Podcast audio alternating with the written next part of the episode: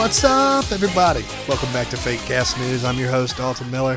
This will be a rundown of all the news that took place during the week that ended on 125 2014. You guys know how this goes. I'm going to read some small stories and build up to the bigger ones at the end. So let's get started. First things first uh, Tomb Raider, the definitive edition, kind of snuck out. It was supposed to release actually this coming Tuesday, and they started selling it early for PS4 and Xbox One. Uh, the reviews are good. They say it's the, pretty much the exact same game, uh, but it's the PC version, and they the only thing different from what I have seen is that they upgraded Lara um, to have better facial features and a little better animations there. But other than that, uh, you're getting the PC game on PS4 and Xbox One. So if you waited, now's the time to try it out. Uh, seems to be about the same game. Just want to make sure before I quote that that it's to be the truth, and it is. Okay. Moving forward, uh, Namco Bandai announced uh, actually today, or no, yesterday, Friday morning, that they are changing its name from Namco Bandai to Bandai Namco. According to a brief announcement, this change would uh, unify blah blah blah business talk, unif- brand unification and whatnot. Uh, I really don't understand why they would change it from Bandai or from Namco Bandai to Bandai Namco, but whatever. I always thought Namco was a much bigger name, especially in the video game industry. But I understand Bandai is a kind of a uh, has a breadth of um, relevance to multiple types of media, so maybe that's what they're going for. Uh, kind of dumb, but whatever. Next thing, PlayStation Network. If you're planning on playing PlayStation in the U.S. from 9:30 a.m. to 12 p.m. Eastern Standard Time, uh, you might want to think that again because it's going offline for six hours. Um, the maintenance will take place in Europe between 5:30 p.m. and 11:30 p.m. So yeah, uh, that kind of sucks. But whatever, you know, this is nothing new they take the PSN down, they take Xbox down from recent from time to time to make upgrades, repairs, whatever, patches. Uh, more PlayStation news. PlayStation Vita apparently is coming for Europe to Europe and North America. Uh, there were some media and press invites sent out by Sony this week that says you're invited to an exclusive breakfast briefing with PlayStation. Following the biggest launch in PlayStation history, join us for an introduction to the Slimmest. Uh, and that's going to happen on Thursday, January 2014, from 9 to 11 a.m. Uh, I'm going to go ahead and say yes. This is the announcement of the PlayStation Slim or PlayStation Vita Slim coming to the U.S. and Europe, and we all knew it was coming. Eventually, it's been out in Japan for about six months now. Um, so yeah, if you were waiting to get a PlayStation Vita, you know, so you could have your your choice of colors and whatnot, then here's your chance. We'll find out when it's coming exactly. Uh, Thursday. Uh, just a note for me. I love my PlayStation Vita. I think it's a great system, and actually the game support has gotten better and better. And of course, I, have bought a few things for it, but being a PSN member is, just I can't recommend it enough. If you have a, a PlayStation system, PS3 or PS4 or PlayStation Vita, it's totally worthwhile. I mean, not just for interconnectivity and multiplayer reasons, but just for the amount of games that they just let you have essentially for paying your $50 a year. I'm not quite sure how in longevity they're going to be able to keep up with that on the new system on PS4, but they seem to be backing it pretty well. But uh, anyway, the Vita, I think you should totally get it if you have an interest in it. Um, we'll see what the price point is for the the slim version, or if the even the original takes a uh, gets a discount. But either way, now's the time if you've been waiting. The next thing is Bound by Flame. Uh, it is a game that was announced this week, and it appears to be a pretty generic fantasy RPG. Uh, I gotta tell you right now, first off, the trailer looks pretty cool. I'm not gonna lie, the trailer looks pretty cool and it may draw you in. But I want you to be wary of this one, people. Be very wary of it. It is being developed by a company called Spiders. And the only other thing I have known Spiders to do is Mars War Logs. And it was claimed to be an action RPG just like Bound by Flame. and Mars War Log sucked donkey cock. It was terrible. Uh, I reviewed it for fateofthegame.com. I think my review's there. If I'm not mistaken, I gave it a three.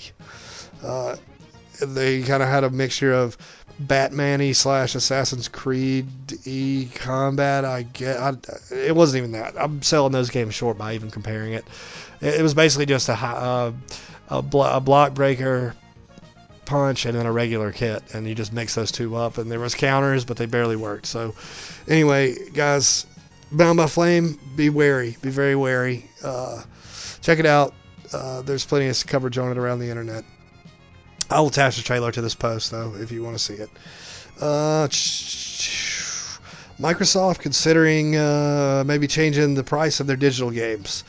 Now this is totally unconfirmed. First off, but secondly, uh, I think it might be a little late for that. Maybe I don't. Personally, I don't know. Uh, maybe not. For people who bought an Xbox One, I'm sure they would say it's not too late. Um, but anyway, they're talking about revising the prices. And this came out from a, a, Reddit thread where people were talking about how much they hated the fact that digital games on Xbox Live were so expensive, far more expensive than a used copy of the game in your local game store. Um, I think uh, it would be a good move for Microsoft to reduce the price of their games just because of the fact that uh, Sony's kind of already done this, maybe not to the general public, but if you do have a PSN account, you can pretty much count on a discount on most of the games that you would want to play um, month over month. They seem to do a good job of that, um, but who knows? I just don't see how they could uh, change those prices without affecting their retail sales. But I mean, again, you know, a lot of people stick to retail. I, I know some of my friends on Twitter I talk back and forth with. They they're holding on to those retail sales like you wouldn't believe. They just like to collect games, and uh, one of the most freeing things in my life was when I decided I was going to go all digital no matter what. That was about a year ago, and like my footprint as far as in my my game room is so much nicer. I actually have room for all my toys, which yes, a grown man is allowed to have multiple things of toys. Uh, so I have lots of toys now displayed on my shelves instead of a million green boxes and Blu-rays and everything else. Um, so maybe keep an eye out for Microsoft announcing something. But if I had to guess, they would not. Honestly, uh, it probably would come in as some type of kind of a slow burn. But you never know. If they get behind uh, the PS4 really badly, you they'll make a big deal out of it. I promise.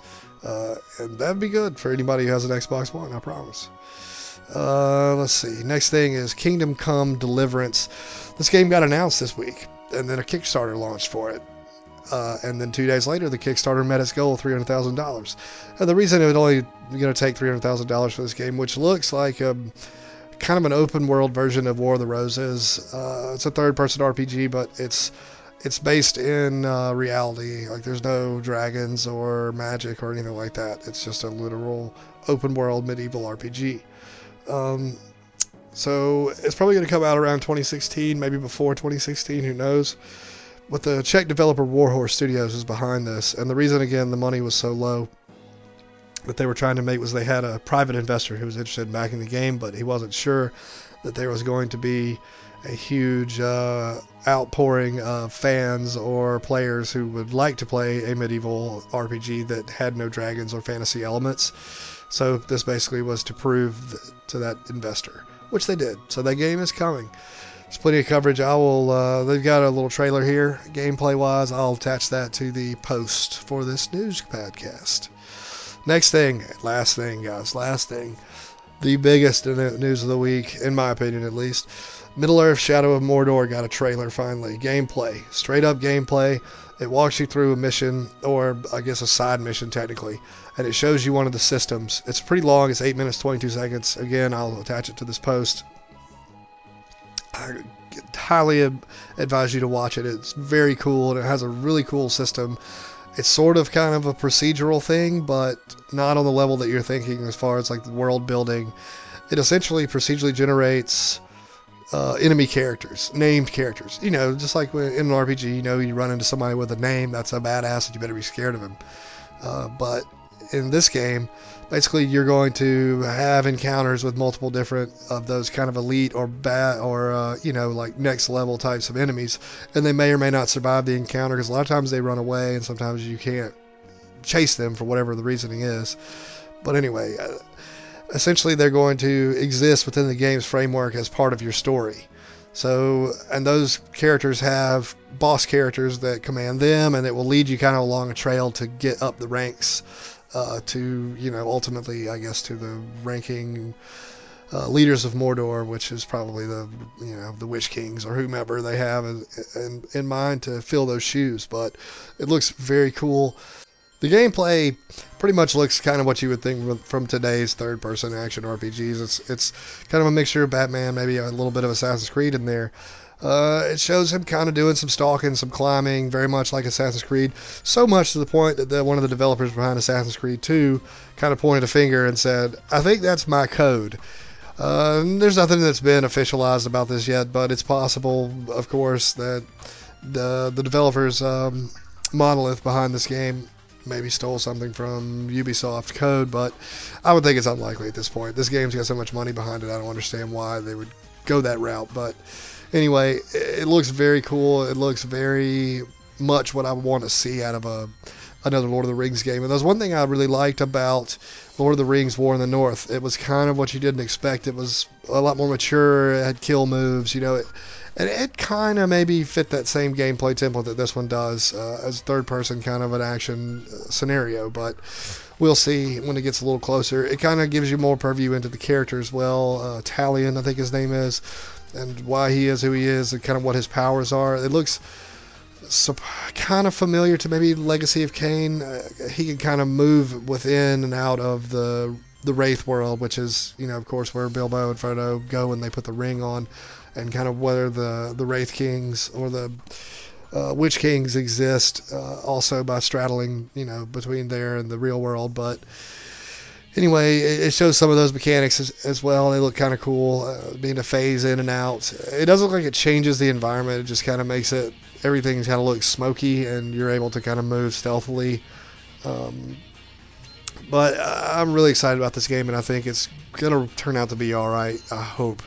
Uh, you know, when you're kind of a fan of a series uh, or a uh, franchise, you always want the best. So that's kind of what I'm hoping for here. I'm hoping it doesn't turn out to be kind of an ordinary thing. And it looks like they're on the right track, especially with this kind of naming and creating system that's going to be different every time you play the game as far as the enemies are concerned, which is kind of cool. So be sure to check that out.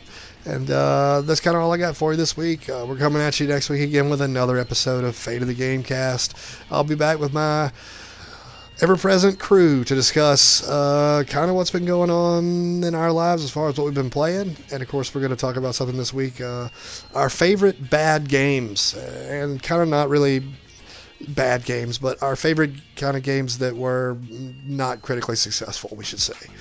Uh, so until then, I'm your host, Dalton Miller. I'll catch you next time. Peace.